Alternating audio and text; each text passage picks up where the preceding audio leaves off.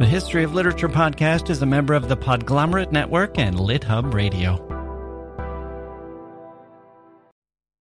Today's episode of the History of Literature podcast is brought to you by Audible.com. Get a free audiobook download and a 30-day free trial at www.audibletrial.com slash HOL. Over 180,000 titles to choose from for your iPhone, Android, Kindle, or MP3 player. That's www.audibletrial.com slash HOL. Okay.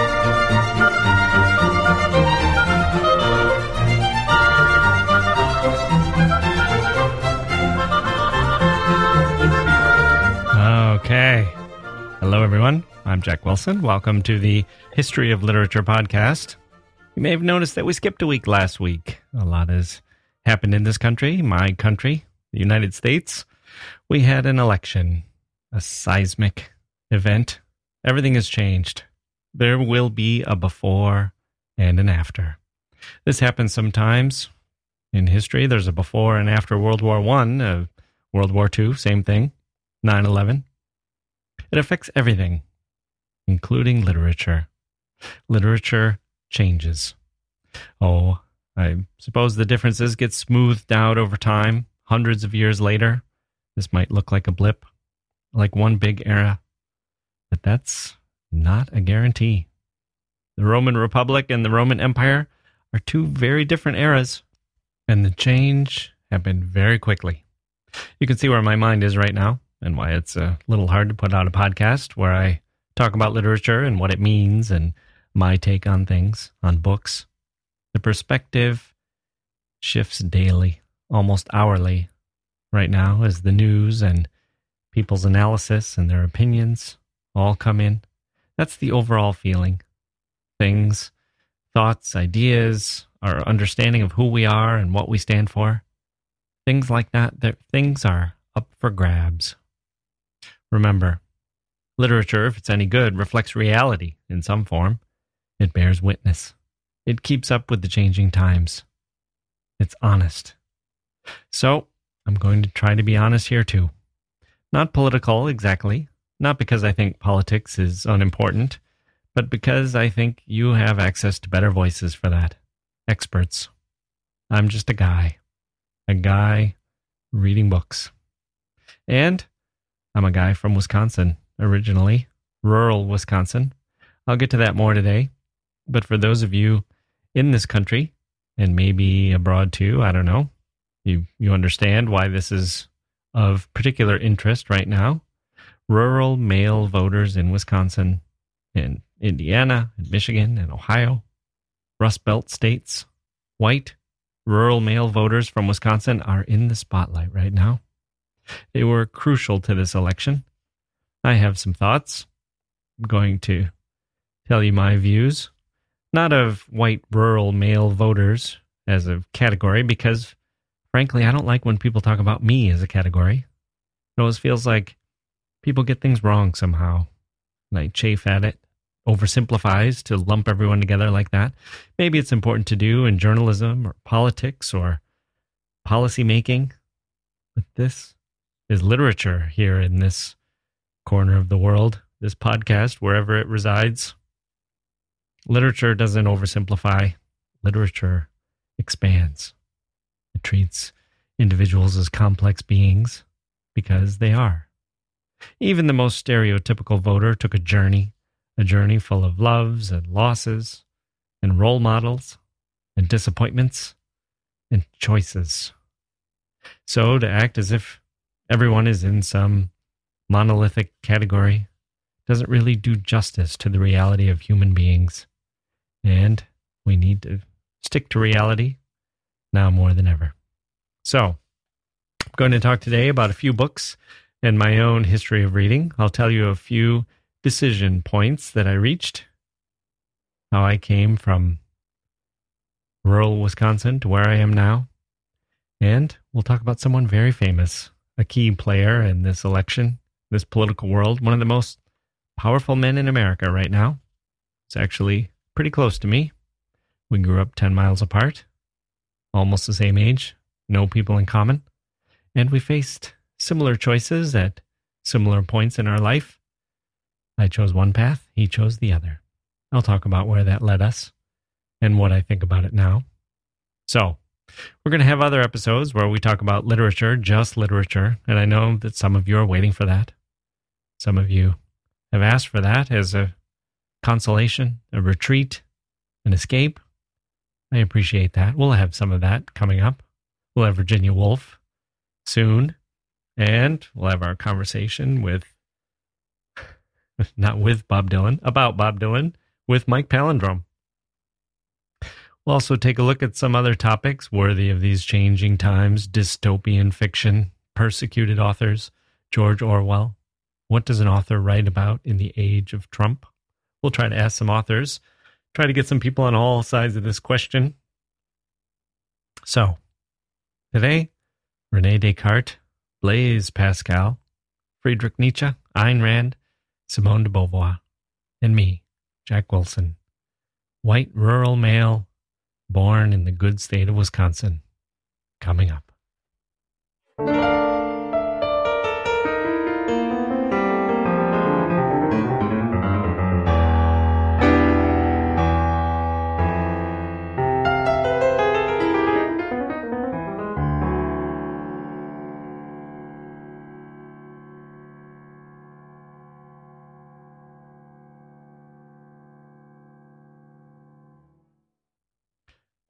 Doubt that my hometown is rural. It's a world of farms and factories and small town dreams. What are those dreams? Hard work, decent job, finding a husband or wife, having some kids, sticking close to friends and family, finding a community. That doesn't sound like a big dream, but it's nothing to sneeze at either. There's a great Calvin and Hobbes cartoon where Calvin and Hobbes are talking about wishes and Hobbes says that if he could have anything at all, he'd have a sandwich. Calvin is outraged. He accuses Hobbes of having no imagination. Calvin would take a trillion billion dollars, a space shuttle, and a private continent. And then, in the last panel, they're inside the house eating sandwiches. And Hobbes says, I got my wish. My grandfather used to say something that struck me. He was a a big man in a small town, a high school coaching legend. He had a lot of success. And my sister and I were moving around when we were in college. And just after college, we were traveling to other countries, living in cities. And we would come back and visit him, and he would still be in his small town, the place he had spent his life.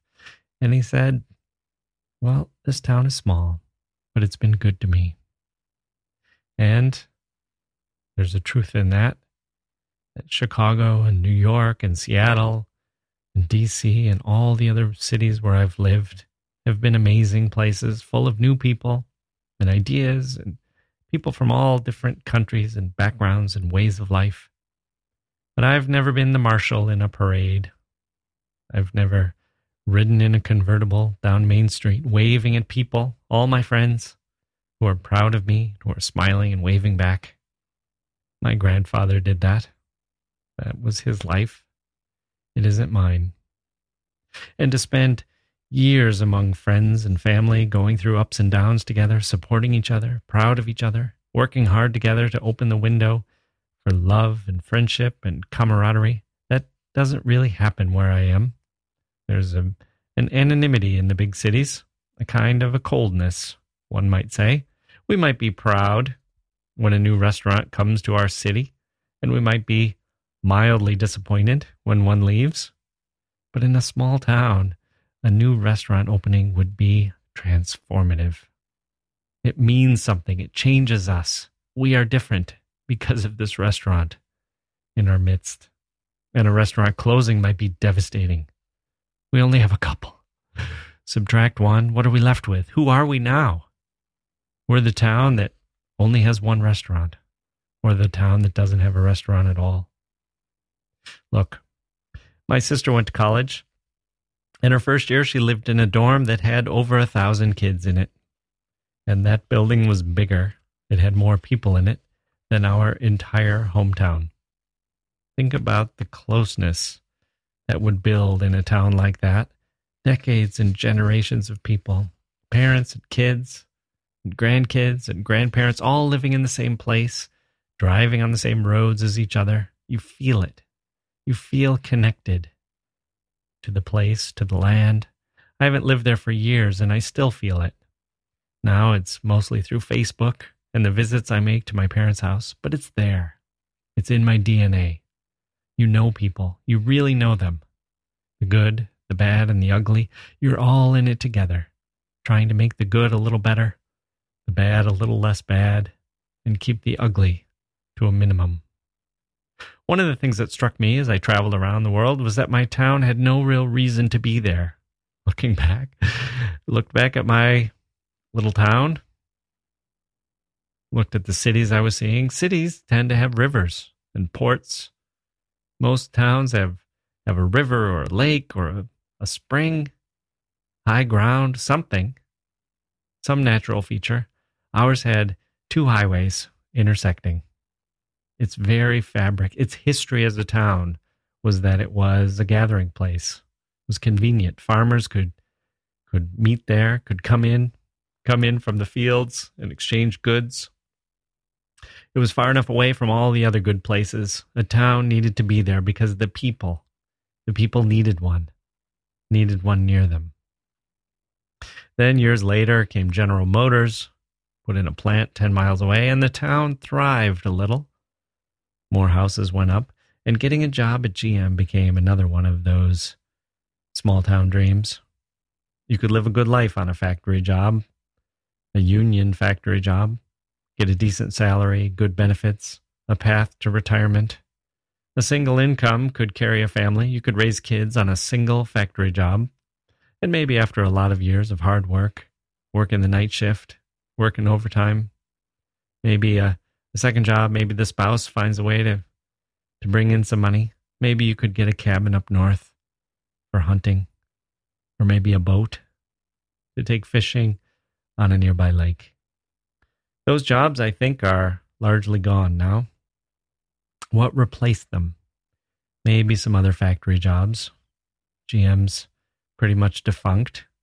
A few other factories are around, or maybe one can drive farther to get to a plant in Illinois. Or maybe you put together some smaller jobs, one offs, temporary gigs. Not a real sense of promotion.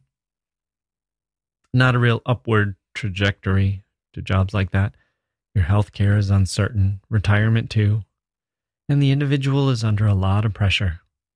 But hey, that's life, right? That's how most people I see face it. Nobody said life would be easy. So maybe we get two jobs now. Maybe we tighten our belts. Give up that boat. Maybe we suck it up and deal. The whole town feels it when changes like this happen. The whole town feels more vulnerable. When I was a kid, General Motors would talk about closing the plant nearby, and everyone would be full of uncertainty. Your best friend might move away. Your street might suddenly be empty your house and five other houses with for sale signs in front of them. The town is like a single cell organism, like an amoeba. It's responsive to all the outside pressures. Everything outside can stimulate the amoeba.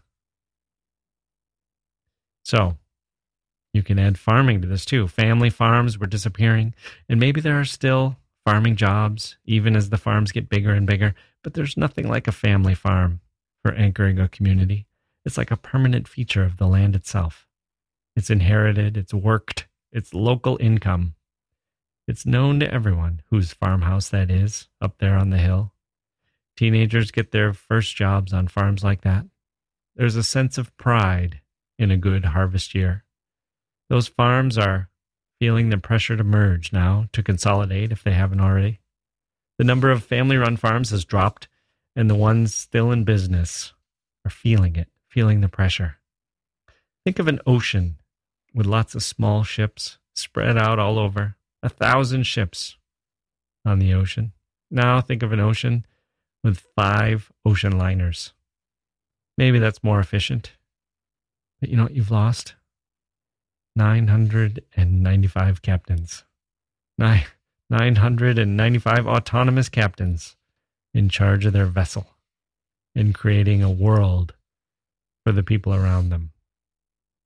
And you can add in all the neighboring towns too. The way of life changing for a whole area, a whole county. And the response of the people? Do they complain? Not really. Fine, we'll deal with it. We'll take our lumps. We'll look for other ways to make a few bucks. Maybe open a daycare center. Maybe build houses. Teach school. Open an ice cream shop. Maybe go back to school. Get a trade, welding school. Join the military to get trained in something that may or may not lead to a job.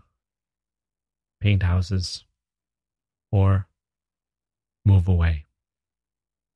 That was me after 18 years in the same house, in the same bedroom, reading books, dreaming, not really learning anything that would equip me for life in the small town. I couldn't change a spark plug. kids, kids younger than me could rebuild an entire engine. Not me. I could add gas. I didn't know what a spark plug looked like. I could barely drive a tractor, meaning I could make the thing go, lurching along while my coworkers laughed their heads off. But who cared?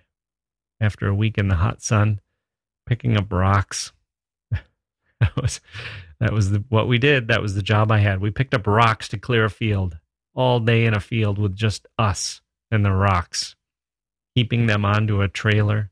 There's about five of us, not wearing shirts, in the hot sun, heaping these rocks onto a trailer. And then when the trailer was full, we drove the trailer to the side of the field and we stood on the trailer and hurled the rocks away from the soil. It was hot, backbreaking work. We had cans of Mountain Dew that were practically boiling by the end of the day because our cooler couldn't even keep them cold in that hot sun. It didn't matter to us. We drank it hot. We finished one enormous field full of rocks. I said something like, Well, that should be good for farming now. How many years is that going to last? And the other guys just stared at me. We do this every spring, said one of them. That's what happened every winter. The, the freezing and the thawing would churn up more rocks. Every spring, guys would go out, clear the field. That was enough for me. I just I couldn't imagine the hours, the work, the effort it took to keep that land fertile and growing and producing income. Or I couldn't imagine my friends' dads in the factories for that matter. I'd been to factories, they're noisy, hot, loud. Work was repetitive, hours and hours and hours. Putting stickers on cars.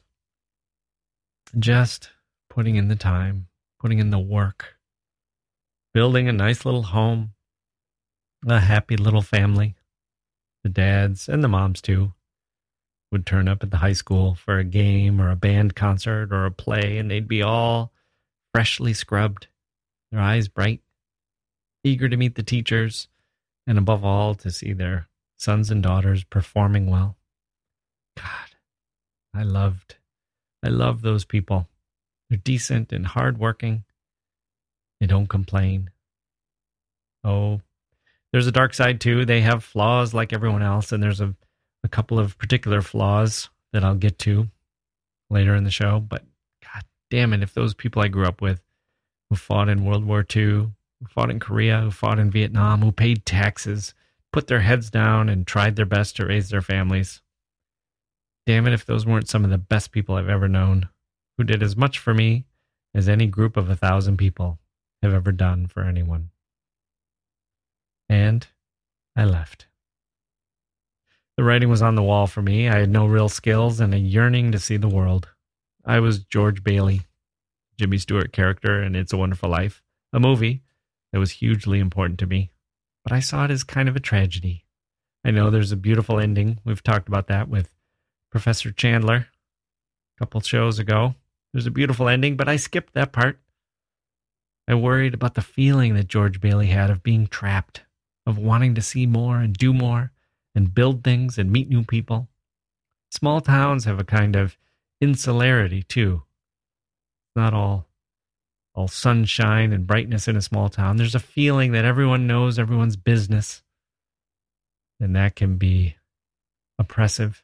And besides, I had only one path, one potential occupation, the path of teaching school, like my grandfather and my father before me. And in those years, my father was a disaffected teacher, as the world that he grew up in had lost respect for the profession. I didn't want to fight with parents or the principal or break up fights, literal fights in the hallways. And more and more, that was his day. And he would come home tired, weary, and the salaries were shrinking, and the benefits, and the teachers' union was under siege. A lot of problems. They had to work without a contract, they'd go on strike. That world was changing too. So, like the kids who gave up the dream of a family farm, I gave up my family's profession, high school teaching, and I ended up at the University of Chicago through a bunch of improbable circumstances. And then I traveled to Taiwan and China, Tibet, Thailand, Italy, 25 other countries, and lived in DC and worked on Capitol Hill and did all kinds of things. All kinds of things that all led to this me here now and this podcast about literature. An improbable journey, to say the least. But first, before that, before any of that began, there was my high school math teacher, the man who, in some ways, started it all. I went through a period of struggling to fit in. There's a story about this on the blog, on the Jacke Wilson blog, where I threw the eighth grade spelling bee, which God help me is probably the worst thing I ever did because of what it meant. And that's another story. You can go read that one. But after that came my anti intellectual phase. I was still reading because I was an addict, but I only read things about sports, Sports Illustrated, the news section, the sports section in the newspaper, biographies of sports heroes, that kind of thing. It was as if my brain needed the stimulus of reading, but my adolescent body could not take standing out by reading actual books. I wanted to have friends. I wanted girls to like me. I didn't have it in me to be a dork reader. Probably this was all in my head. Probably nobody really cared if I was reading a lot or not. But I imagined that they did, and that's what mattered to me. And I had this math teacher who was a friend of my father's. I'll just go ahead and call him Mr. D. A huge figure in my life. He taught probability and statistics, and he would do things like teach an entire class on probability. And at the end of the class, at the end of his lecture, he'd say, We need to roll a die. Does anyone have one? And everyone would start fishing around their pockets and rummaging through their desks. And he would then spit the die out of his mouth, a die that he'd had in there the entire class secretly. Man, standing in front of a classroom talking to high school students for 45 minutes, all with this die secretly tucked away in his cheek, just so he could produce it for effect. Everyone would gasp. now, now I look back and think, what kind of teacher did that? It's a man who was fighting off boredom with his own idiosyncratic ways. He found it amusing to be a little off kilter, I think, to keep us on our toes. And he knew that I loved to read. And he asked me what I read, and I told him mainly sports. And he said, There's so much out there don't just read about sports. And then he described his summers for me when he would go to auctions and estate sales and he'd buy a, a whole box of books for five dollars and he would retreat to his hammock and just read just read all day and i recognized that he had a, a mind like mine a dry sponge looking to soak something up constantly looking for more. And once I told him how much I liked geometry, the method of it, I liked how you could start with some first principles and then use logic to reach new conclusions.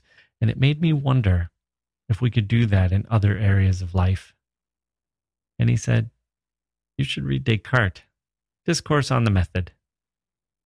I'll never forget it. And I know people know people I've met, probably a lot of people listening to this podcast who would take it for granted that a teacher might come up with Descartes in a situation like that. To me, it's not at all a given. For that man, that high school math teacher, to reach me at just that time, to have an answer for me, and to point me in a direction like that, just part of a conversation we were having, it strikes me now as incredible good fortune. Something like a miracle. And that's the thing. Everyone now, after this election, wants to lump rural white men in Wisconsin. Want to lump them all into a category. Well, there's no category that could contain a Mr. D. He crosses all the lines. So he gives me this perfect suggestion, the, the very thing I, I myself was curious about. And here he is pointing me toward an author who's done something just like that already. And I said, Descartes, he did? Did that work? And Mr. D said, nodded, and he says, he thinks he proves that there's a God. And I was hooked, hooked forever, really. That these great books, these great thinkers, a whole life, spent a whole life fascinated with them, with the history of ideas. And I can trace it all back to that moment. The moment when Mr. D told me that someone named Rene Descartes had done exactly what I was thinking someone might do, and he had reached a conclusion that was even more interesting and exciting than I would have imagined that someone might reach. And then I asked Mr. D if it worked, if Descartes really had pulled it off. He had really proved that God exists.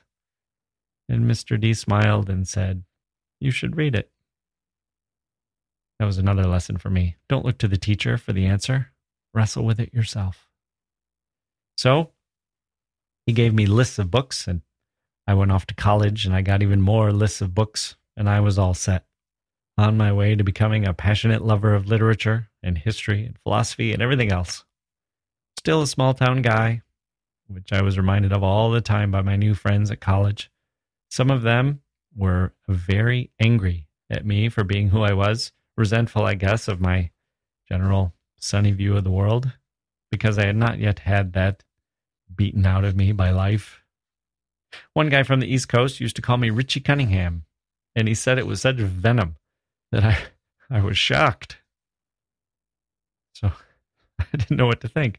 So what? So what? So I have some dorky clothes and I'm not exactly familiar with riding in taxis or eating in nice restaurants and I like talking to people and I like staying in touch and I like helping people out and I like getting along because those are my roots. That's in my small town DNA. I'm proud when people I know do well. And I smile at people I haven't seen for a while. I stick up for the little guy reflexively. So what? So what if that's just me? Not acting. But it bothered him. All of that, bo- everything I just described bothered him. I've gone a long time without talking about race, is the real subject for today, the real the real subject in our country. We're going to address it here on the podcast. I'll preview a little bit here. The world I knew in Wisconsin, my rural Wisconsin, my corner of the world, was not dominated by racists. There was not a lot of diversity, to be sure, and there were hardcore racists, ugly people and my sense was that most people were embarrassed by them. Like I remember a kid, a friend of mine, I was over at his house spending the night, and his dad started talking. Had a few too many beers.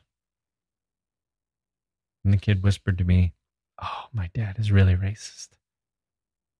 He was whispering that because he knew the dad was about to tell some ugly joke. That happened. I remember that incident. I also remember that the kid was embarrassed. Embarrassed because of how his dad thought. He knew that his his dad was offensive from another era, outdated. It seemed to me that that was the bargain. That was the great pattern. I think we shared this with other places, other places full of white people in America, this pattern. Am I wrong about this? I met people in the South that seemed to be going through the same thing.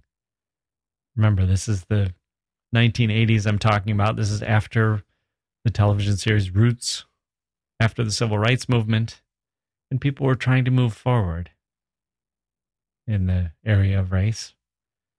This was the era of people would say things like, My grandfather was really racist. My dad is less so, and I'm raising my kids not to be racist at all. Not how it was in my family, my grandfather and father, but that was the kind of thing that I would hear. Kids in college used to say that. Yeah. I thought that was the pattern in Wisconsin and in the South and many other places. Maybe I had a narrow view. Maybe that was anecdotal, minority view of white people. But listen to that. Listen to that. My grandfather was really racist. My dad is less racist. But you know what? I'm raising my kids not to be racist at all. Listen to that and tell me that there's anything wrong with that. Tell me you wouldn't trade whatever it is that we actually have for that one statement. I'm raising my kids not to be racist. Back to college. There I was reading everything. And along with Descartes, I read Pascal and his famous wager. And that struck me as well. And to be honest, I meant for this entire episode to be about Blaise Pascal, but in the end, with this election, I have to set it aside. We may need to cover it another time, go deeper into it, because right now I'm trying to get at something else. My apologies for those of you looking for details about the man who was born in 1623 and died in 1662 and was a mathematics prodigy. So good, in fact, that when he published some of his ideas at age 16, Descartes himself refused to believe that anyone that young could have come up with them. He thought it was a hoax, that Blaise's father had written them. But it was Blaise. We have Pascal's theorem and Pascal's triangle, and he essentially invented probability theory. Oh, and maybe bus lines. maybe the first bus might have been Pascal. I love thinkers like that who turn their mind to all kinds of different problems and come up with ideas that make sense. He struck new ground in the area of fluids and vacuums. Blaise Pascal, a great French genius. And when he died, they found a note that he'd written and he'd sewn into his clothes so that it would always be with him. The first word on the note was fire. Fire. And then it goes on to describe a religious epiphany. He never wanted to forget it. And he started his, his scrap of paper with a one word sentence fire. Hellfire? A burning bush? Maybe both. Maybe it was just the, the power of his revelation, the overwhelmingly powerful feeling, as vivid and dramatic as fire after that religious epiphany, the vision he had. He wrote two books about Christianity. One was called Provincial Letters, the other was Pensées or Thoughts. It's the more famous one. Both were hugely influential. Voltaire and Rousseau were drawn to his prose, his method of attack, his satire, his common sense approach. He had this wonderful idea for how to persuade people to believe in God. He decided he would first describe the world in such a way that everyone would feel the need for certainty. He would put them in a world of doubt, set forth all the unanswerable questions, show how impossible it was to know the answers, all to prepare people for what they would then need to adopt in order to steer them clear, to steer them out of that wilderness. Now, he also recognized the flaws with this he knew that someone might not be able to believe. He had answers for that too. But at the heart of all this is his wager. We generally oversimplify Pascal's wager, and I would recommend reading the entire passage where he sets forth the wager because it's not too long and it's worth reading so you understand exactly what Pascal did and did not say. But in its essence, the wager is addressed to agnostics or atheists or others who might have rejected a Christian God or have doubts. And here's what it says Imagine that you're living in a world where God exists or he doesn't. You must believe or not believe. It's one or the other, and you have to choose. It's too important a question to say you're not going to choose. Now, if you choose to believe in God, and you're right, if God exists, you gain infinite riches. You go to heaven. If you choose to believe in God and it turns out that you're wrong because God doesn't actually exist, you lose nothing. You're in the same position, at least after you die, you are. But on the other hand, if you choose not to believe and you're right, there is no God, you essentially get no reward. Your gains are finite. Maybe you have a little more time on your hands. You can do something with yourself other than go to church. And if you don't believe and you're wrong about that, you lose everything. Your losses are infinite. You spend eternity burning in hell. When you put it that way, persuasive to a lot of people, of course. This is the bet. Can see the better side of this bet. And go to heaven, avoid hell. This is like a, a lottery ticket plus an insurance policy. So why not believe in God? There are all kinds of problems with this logic. Voltaire was an early critic. He pointed out that this doesn't prove God's existence at all. That saying that something is to my advantage to believe in does not mean that the thing exists. Pascal himself recognized that not believing was a problem that might be harder to solve than his wager makes it seem. Just because you think it's a good idea doesn't mean you will actually believe. There might be part of you that never escapes the doubt. So his solution was recognize your disbelief and then to act like you believed to follow the, to follow the lead of others who did believe and to seek belief that way.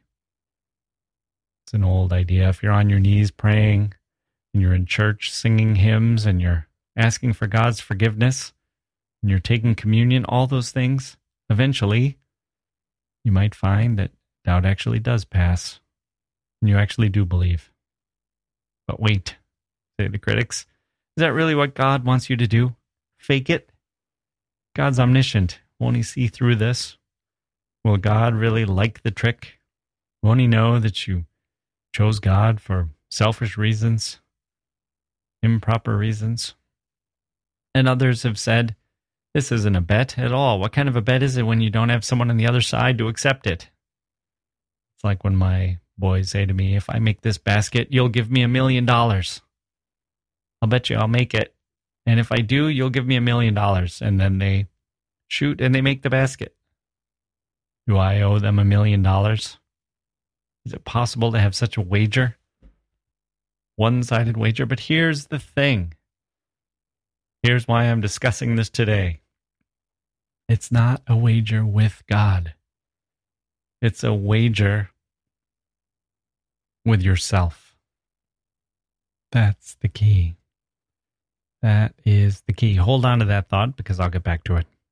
So, after my newly discovered love for reading something other than sports, I headed off to college where I basically got my brains bashed in by people a lot smarter than me. I was humbled by how little I knew about math and science and literature and everything. My roommate was a highly educated genius. I was in way over my head, and I fought my way through, dog paddling through heavy current, frantic to get to the shore somehow.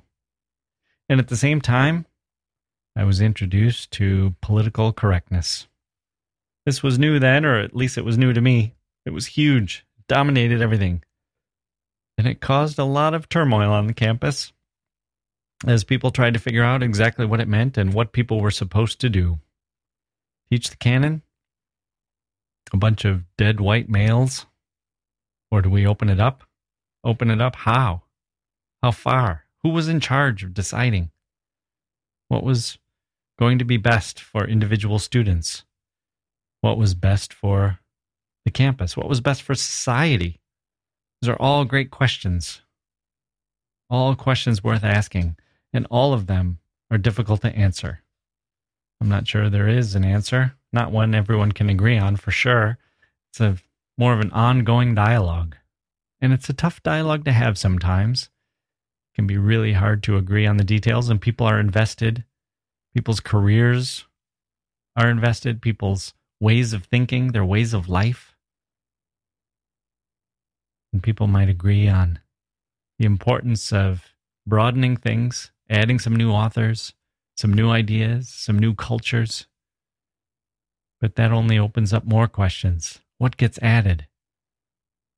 We had Toni Morrison into the syllabus, but who else? And who gets dropped? Right now, history course at my school, Western Civ, it was required of all students. The idea was, well, should we let students choose another civilization course instead? Asian Civ, African Civ? Do we let that replace Western Civ? Or maybe we should require that everybody take more than one Civ? People fought battles about this. They're hard questions. So, what happens when you can't agree on the details? You try to find some values in common and work your way up from there. You find the underlying values, like I'm in favor of diversity, but I'm also in favor of some kind of standardized education that everyone takes together. We got to have some common ground. Maybe it's Western Civ. Maybe we can add other civs on top of that. But maybe it's important that we all take Western Civ. So we all have a general frame of reference. There are two good principles diversity plus the unity that comes from the college experience something to talk about at the dorm, the breakfast table. So you come up with those principles and then you say, can we agree on these? And then work toward reforming the requirements with these two principles in mind. It's always easier if we dig deeper, figure out what we value, agree on what we value if we can, and then find some way, some application of those values, some practical solution that fits I found this out with my boss once back in high school. We were arguing about politics, and he finally stopped and said, Can't we agree that the basis for all of our laws is the Bible? I Thought he was going to say the Constitution. No, the basis for him of all the laws, everything worth following, all the rules, was the Bible. And I said, No, I respect the Bible, but I'm not in favor of using it as the basis for all of our laws. And our arguments got so much easier after that. We knew we had completely different values. We had a different basis for understanding. And then we had to find areas where we did agree. But we were suddenly at a place where we understood each other better because we knew what we valued and, and how they were different. And I respected his and he respected mine. And we could find other values that we agreed, agreed on instead. And so rather than quote, but the Bible says this, and try to end the argument that way, he could say something like, Don't you agree that we need to treat others as we would wish to be treated? And I was in favor of that. We could build on that. So back to campus and the polit- politically correct movement. I should tell you that I was also an, an awkward kind of guy, if you haven't guessed that already. Found it easy to make friends, but impossible to find a girlfriend.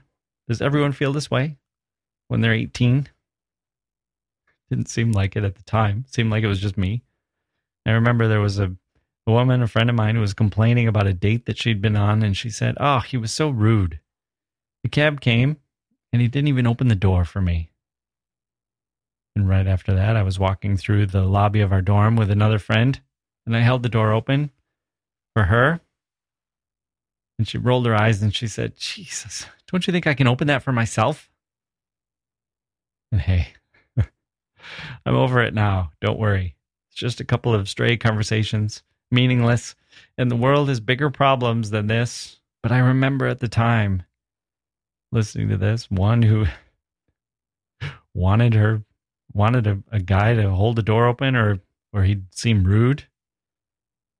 Very similar woman. Didn't want me to hold the door at all. And I remember at the time thinking, I have no idea what to do. What do you want from me? Just tell me. Somebody tell me, should I hold the door open or not? I'm not trying to offend anybody here. Although I think this is essentially harmless and nobody was trying to offend me or anything, and I shouldn't have taken offense. I remember that feeling, that feeling. Not just, what do you want from me? I'm confused, but the feeling that it leads to. The angrier feeling, the feeling of, I can't please you. I can't please you people. And by you people, in this case, it meant women. You can't make up your mind. You can't decide. You complain no matter what. Those are the feelings. That's where it leads you. That's where this this irritation leads you. Where did this come from? There's no woman, no single woman, no individual who couldn't make up her mind. I was lumping two women together into a category. But that's unnecessary and destructive. There was one woman who kind of liked the old chivalrous attitude, and one woman who didn't care for it. Or maybe just didn't care for the way that I did it. It's okay. We deal in this world with individuals. We are in we are individuals interacting with other individuals. So here's the underlying values that'll get us through these kinds of differences. Respect each other. Be polite. Don't take offense too easily. Recognize signals in other people. Have a sense of humor. Don't take yourself too seriously. For God's sake, it's just a door. We can live with each other whether we open doors for each other or not, whether people care if we open doors for each other or not. It's not a referendum on whether men can ever understand women. And civil society does not demand that we get everything right all the time, that we predict in advance how people are going to react. But I wanted to please everyone. And I remember thinking, not just, what do you want from me? I'm confused about what you want. But I remember thinking, do I really have to live the rest of my life in this world of uncertainty? Do I have to do I have to approach every door wondering if I should hold it open for someone or if I might cause offense by doing so?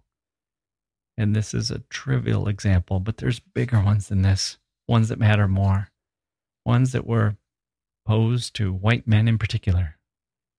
This country has a legacy of slavery, a legacy of racism, a legacy of Jim Crow, legacy segregation, lynchings, a legacy of male dominance. Forces white men to ask, what does it mean for me? What do I owe people today? Do I make amends somehow? Should I feel guilty? Why? Wasn't me. How much do I feel guilty? What will make things right? What do you want from me? What do you want me to do? And then, in the middle of all this, as these ideas are swirling around the air, as they probably do for every 18 year old male, I read Nietzsche because I was reading everything. And Nietzsche gives a, a lesson, makes a point, says, Don't feel guilty about this. That's the slave in you talking. The sheep. Mentality of a loser. The botched and bungled. Be bigger than that. Don't let guilt and shame drag you down. Nietzsche is a powerful writer, and he's affecting. He's very powerful when you're 18 or 19 and trying to figure out who you are and what you should do. And he points at religion too, and society and all these structures and he says, Are you sure these things are right? Or are they put in place to keep you from being as great as you can be? And he gives examples, unforgettable examples, like a beggar who comes forward asking you for money. And Nietzsche says, Beggars should be banned. Because it's irritating to give them money and irritating not to. That's so true. But why? Nietzsche goes on to say, I'd rather they hit me over the head and took my money than try to guilt me into it, which minimizes them and minimizes me. That's heady stuff for a 19 year old. Is it better to be big and bold and great? An artist, a doer, a maker? Who doesn't want to think of themselves that way? And then I went to an objectivist meeting. Do you know the objectivists? It's Ayn Rand's group. Ayn Rand, the author who wrote those ponderous novels. And this group call themselves objectivists and they read her novels and promote freedom. And they have a lot of ideas in common with Nietzsche. And there's a kind of soothing element to what Ayn Rand promotes, especially if you happen to be a white male and you feel like everyone is telling you to feel guilty, or if you view yourself as a capitalist living in capitalism and you like things, you like nice things and money. And Ayn Rand says it's okay to be selfish. It's okay to be greedy. We need people like that, like you, to really achieve greatness. And it's society that's holding you back. It's the others, the takers, the weak, the poor that are holding you down. And it's so intoxicating to be young and strong and to feel like you have something great within you, something huge in there, a lion waiting to come out of his cage. You could be great. You could do great things.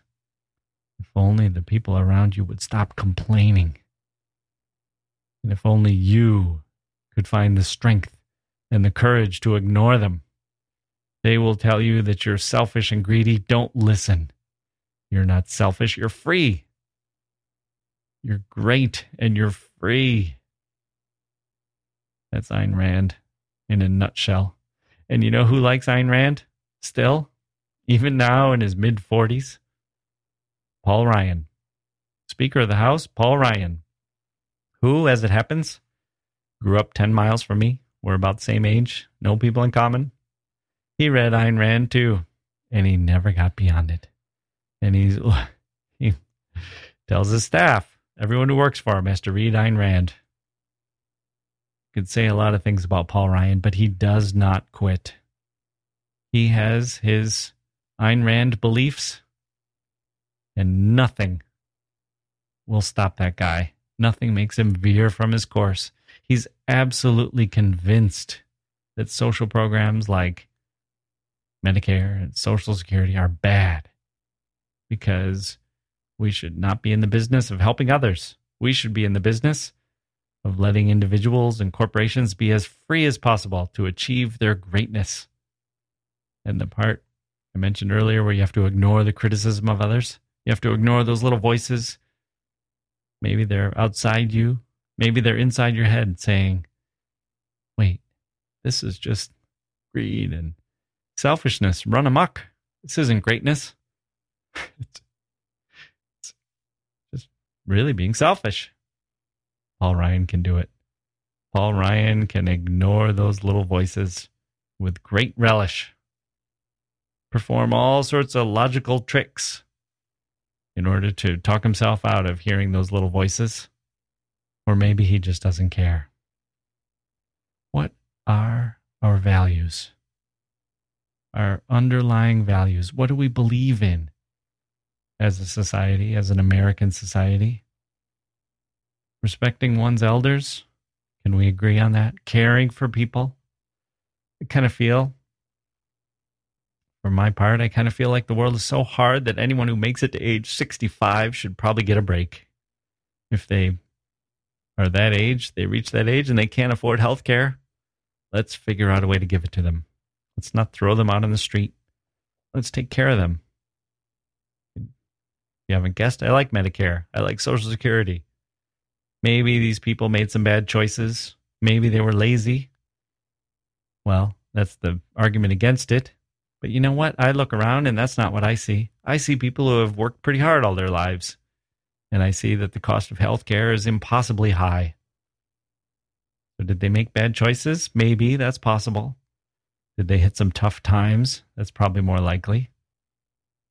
I'm in favor of Medicare because my value here is to take care of old people. They're kings on earth, as far as I'm concerned. And guess what? While we're on this subject, do you feel guilty at all about the idea of an 80 year old running out of basic food and medicine with no support? I do. That makes me feel guilty. If I know that they're living nearby, I have, feel like I have some responsibility. I feel bad knowing that that's the case. Well, how about letting me be free from that guilt? Where's the freedom for me? I can feel the freedom if we have Medicare and Social Security. I can say we're giving them at least that much care and dignity and self worth. We're giving them something.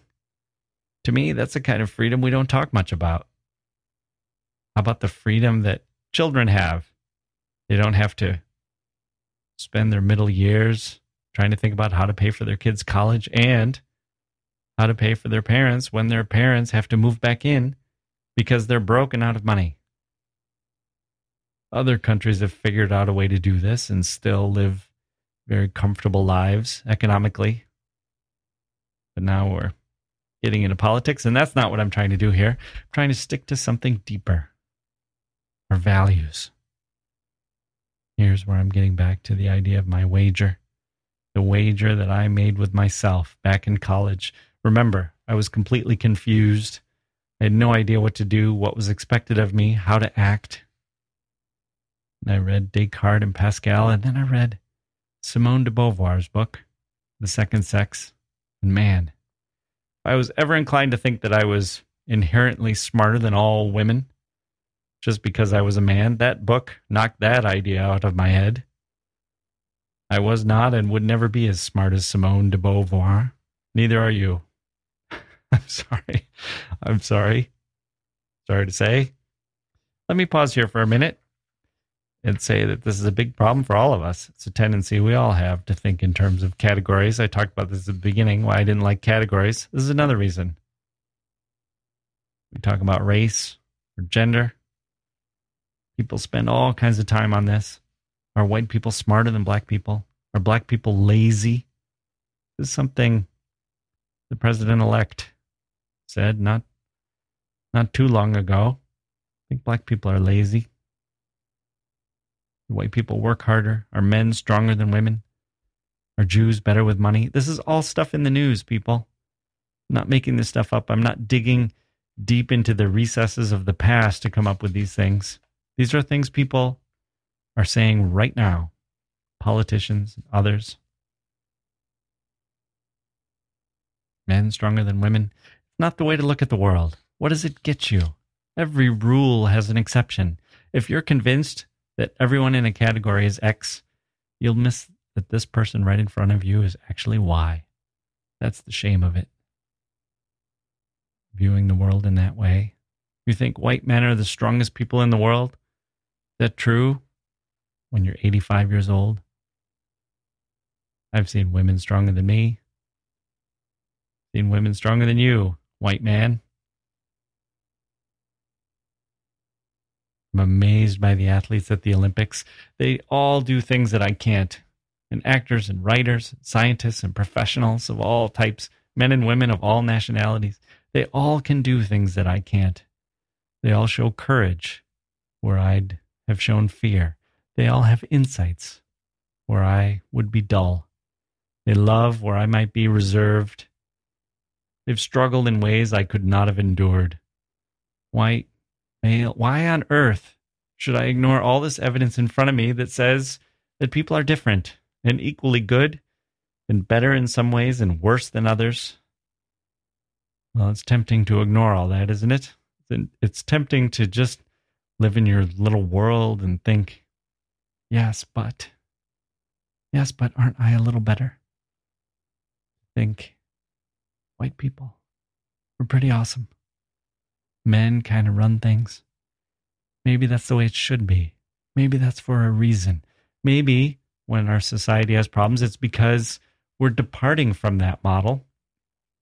Is that a tempting thought? Is that the mindset that makes people cling to their ideas of race I didn't think we'd be asking these questions. I thought we were beyond it. But here we are. It's the the world we're in now. Trying to figure this out. Trying to figure out how we how we were so wrong about where we were. How much progress we had made. But here's what I took from the Simone de Beauvoir book. I don't even remember if this is in a particular passage, but I remember vividly the lesson I took from it when I closed the book that the oppressor becomes the oppressed. The oppressor becomes the oppressed. I don't think she actually says those words in, in that particular phrase, or at least I couldn't find the quote when I returned to the book just now looking for it. But that's the idea that I took from it. The oppressor becomes the oppressed. That was my wager.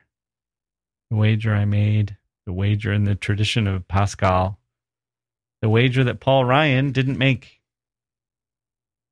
I thought to myself, well, I could go down this path and stick within my group and stick up for my group, try to help my group, advance my group, and maybe try to justify that with articles and arguments and all kinds of scientific research about why white people are smarter, inherently smarter than other groups, and why men actually should be in charge of things and deserve higher salaries than women, and all these things that would benefit me. I could argue that we, we have too many immigrants, too many immigrants having babies, and we need to protect American culture. And I could speak in code words and all that with racism and white power lurking underneath it all. Nobody's fooled. Everybody knows how this works. Been working like this for a long time. But hey, I could distinguish myself from all that. And I could say all the right things and say, that's actually not what I meant. And I'm shocked and offended that you would even suggest such a thing, that I would be racist. And I could tell myself that my role was to be a maker and that other people are takers and that we should cut out the social safety net because it makes people weak and lazy. And hey, all you people in the inner cities, remember when we talk like that? Inner cities. We know what that means, what we're referring to there. All you people in the inner cities, stop having so many babies and start taking some responsibility for yourselves and get jobs. I could tell myself that I was strong and I would be stronger for holding and espousing all those views and even use my unpopularity as a kind of badge of my courage. I'm willing to tell the truth, even though it's unpopular, even though it's not politically correct. I could follow that path. Paul Ryan did. Paul Ryan's hugely successful and seemingly very excited about being Paul Ryan. You know, he's famous, he's powerful, he's very, very happy pushing forward these ideas, these ideas that make billionaires smile in their fat billionaire faces. And Paul Ryan thinks, I'm doing it, Ayn. I'm doing what you wanted. Thank you for letting me be as selfish as I could possibly be without feeling guilty. Thank you for giving me the intellectual framework that would let me position greed and selfishness as freedom and success. He didn't take the wager. My wager was this what if you're wrong? What if adopting all those views doesn't lead to your greatness? What if your greatness comes from being generous and caring and giving? What if you actually make yourself smaller by being intolerant by being greedy, by being selfish. You can live your whole life with a black heart. A black heart. What if that's the wrong way to live? That's Pascal. He's not really betting with God. He's saying, How do you act with all this uncertainty? You can choose to act one way, or you can choose to act another. And even if you don't believe, you can act like a pious person and see if maybe you'll start to believe. And in any case, it's a decent way to live your life. And the wager, my wager, which wasn't really about God, but about living in a multicultural society, a world of people of different colors and abilities and levels of wealth and good and bad luck, it seemed clear to me.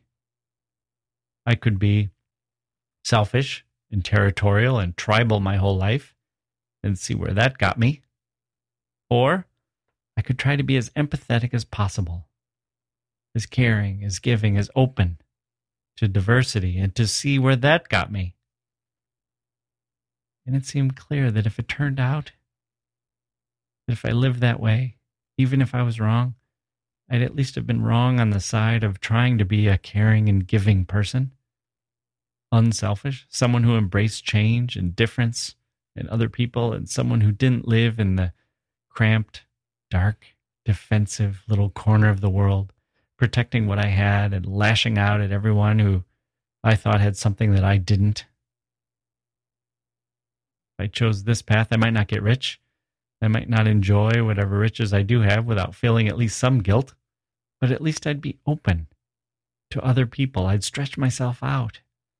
All my emotions, including kindness and caring and generosity, and I wouldn't have to be defensive about who I was or how I thought.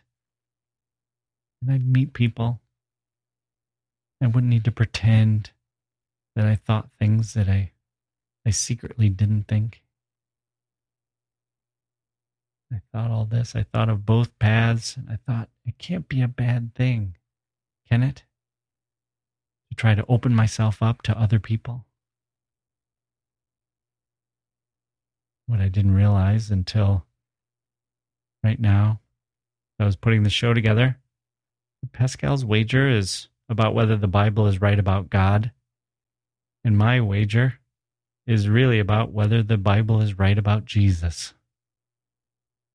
not the Jesus of the resurrection, but the Jesus, the teachings of Jesus. You can distort Jesus all you want. The teachings of Jesus, a lot of people have distorted them. People do. But there it is. It's right there in the text. Jesus hated wealth, blamed the rich. He saw the rich for what they were. He didn't go through any kind of mental gymnastics to say, well, actually, you know what? Turns out that not helping the poor is better. It's better for them.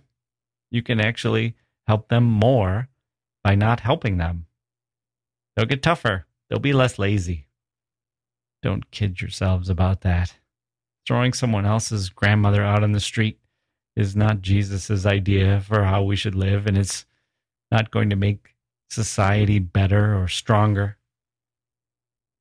And don't kid yourself because that's what it means to privatize Medicare. The big new plan. You know what? The government, for all its flaws, has a mission to look out for everyone. The private sector, not so much. The private sector, by definition, is different. A company has a mission to look after itself, to look after its own profits. It's required to do so by law in a privatized system, you and everyone else are on your own. Why is that okay? Why is that okay with my friends, my people, the rural white voters from Wisconsin? I said I wouldn't talk about categories. And that's one reason to say that I can't talk about that question. But the other problem here is I just don't know if I know anymore. I don't know what's happening. I can try to find out. I'm not sure where this white supremacy, the kinds of things that are apparently okay, at least at the moment, the time of this recording, the chief strategist of the president elect of the United States of America is a white supremacist. I'm not sure why there isn't more outrage about this here in America. Maybe there is, and I haven't seen it yet, or maybe it's coming.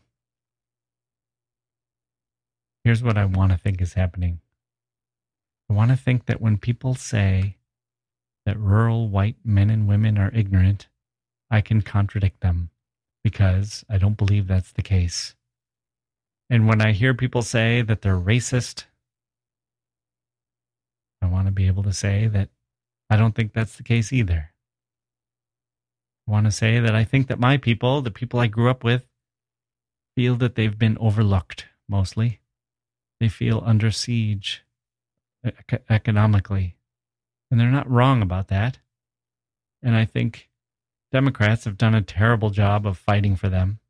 We have two parties in this country, and they're both in favor of Wall Street and the money they provide.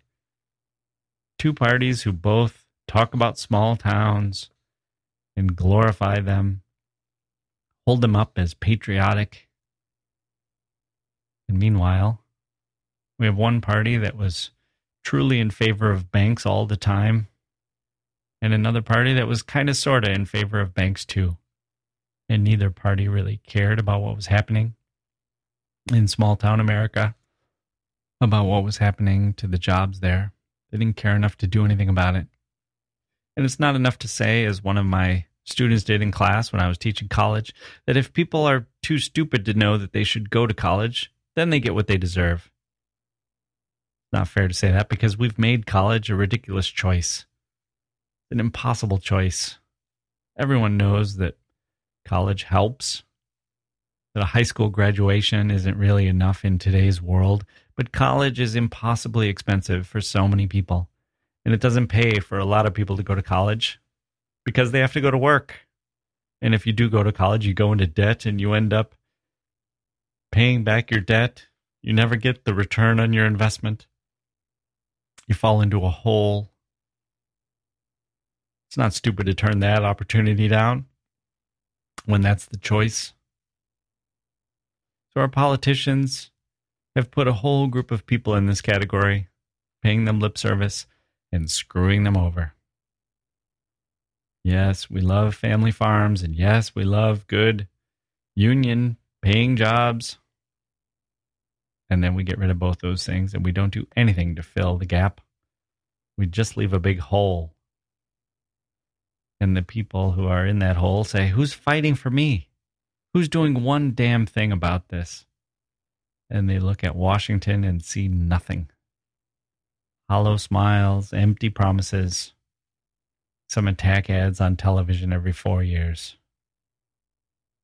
And then there are voices Voices step in and fill the gap.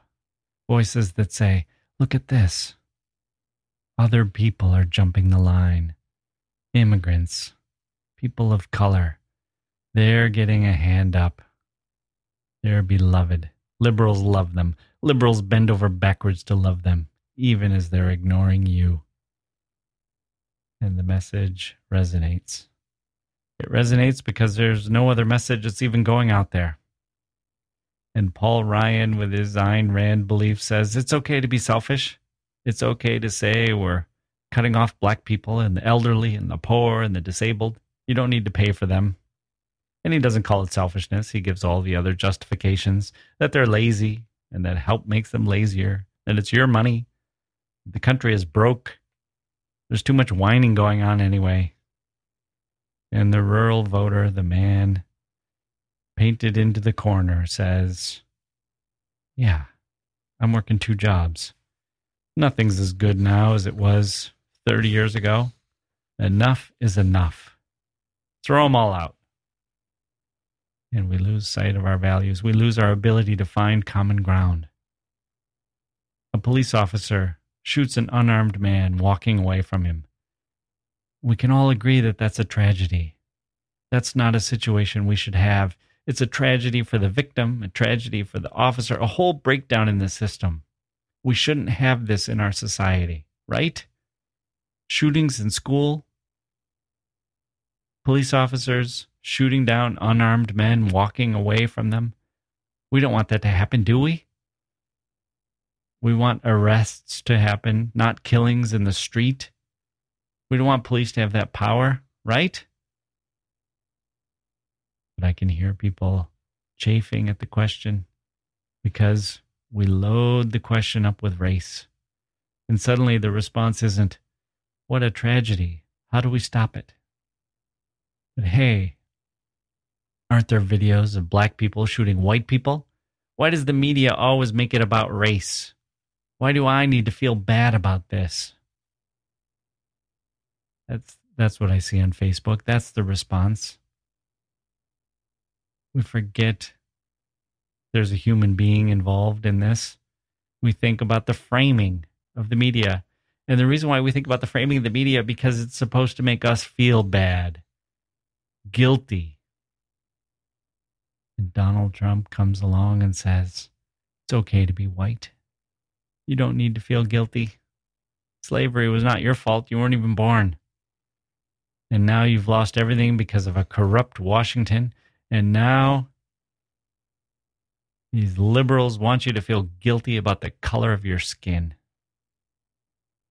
So I see this kind of permanent defensive posture.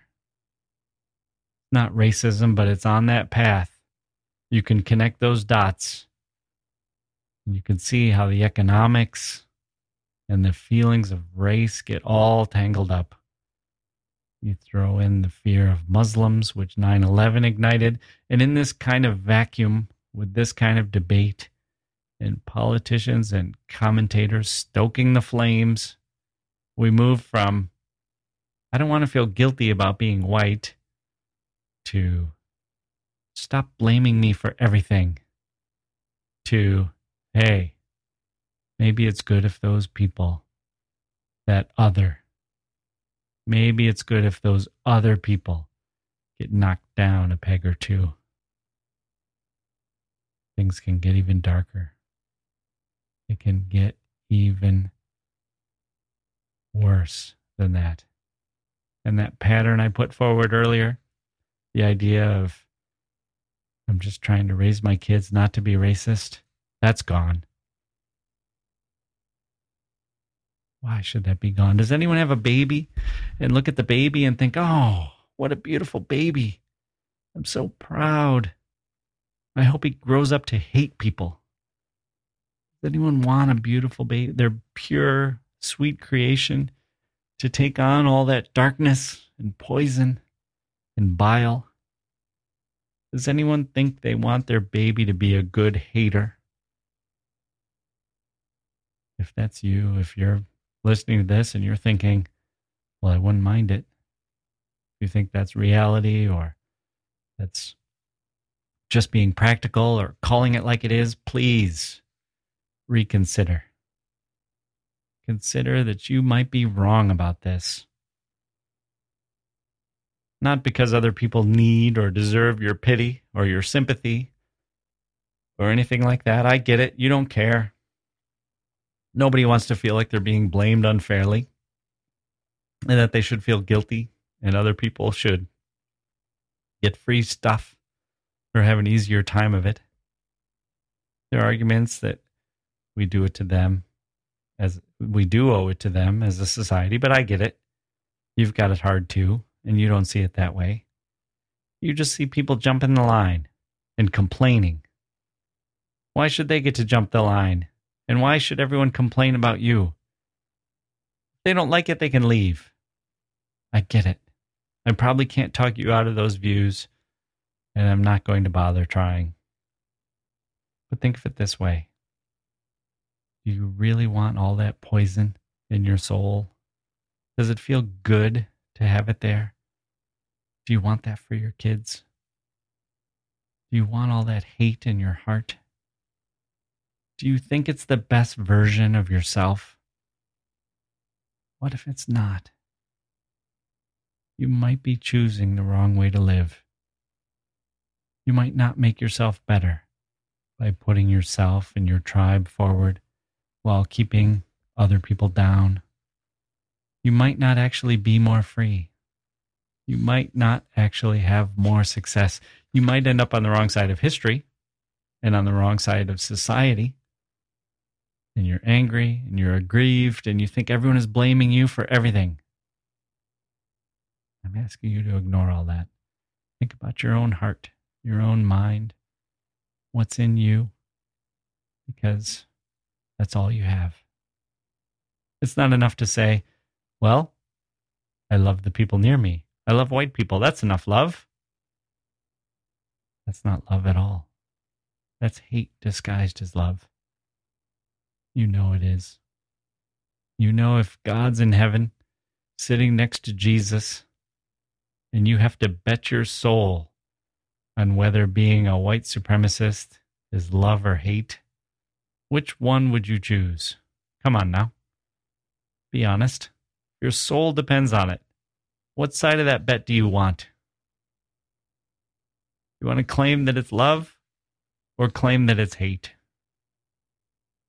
And if your guy, the guy you voted for, is dabbling in white supremacy, do you think it's enough to say, ah, oh, well, that's not why I voted for him? I'm not a racist.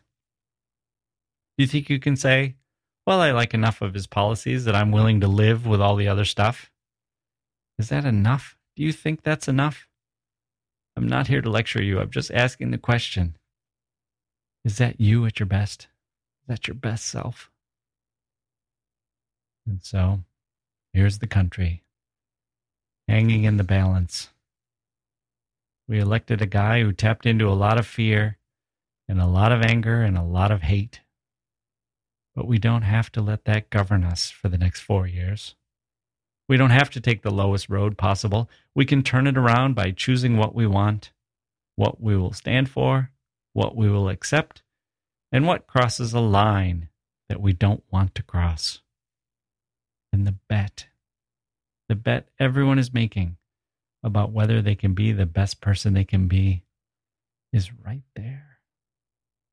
It's love and it's hate. It's right there in front of us. It's a bet we're making within ourselves with no one else watching, no one to judge. It matters to no one but each of us as individuals. What's the best choice to make me a better person? Is it to fill my heart with love or to fill it with hate? Win the bet. You won the election. Now win the bet.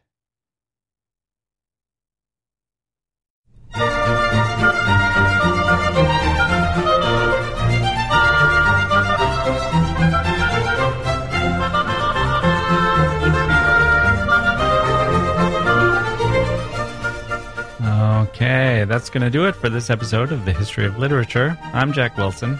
You can find more episodes at historyofliterature.com and jackewilson.com. That's J A C K E Wilson.com.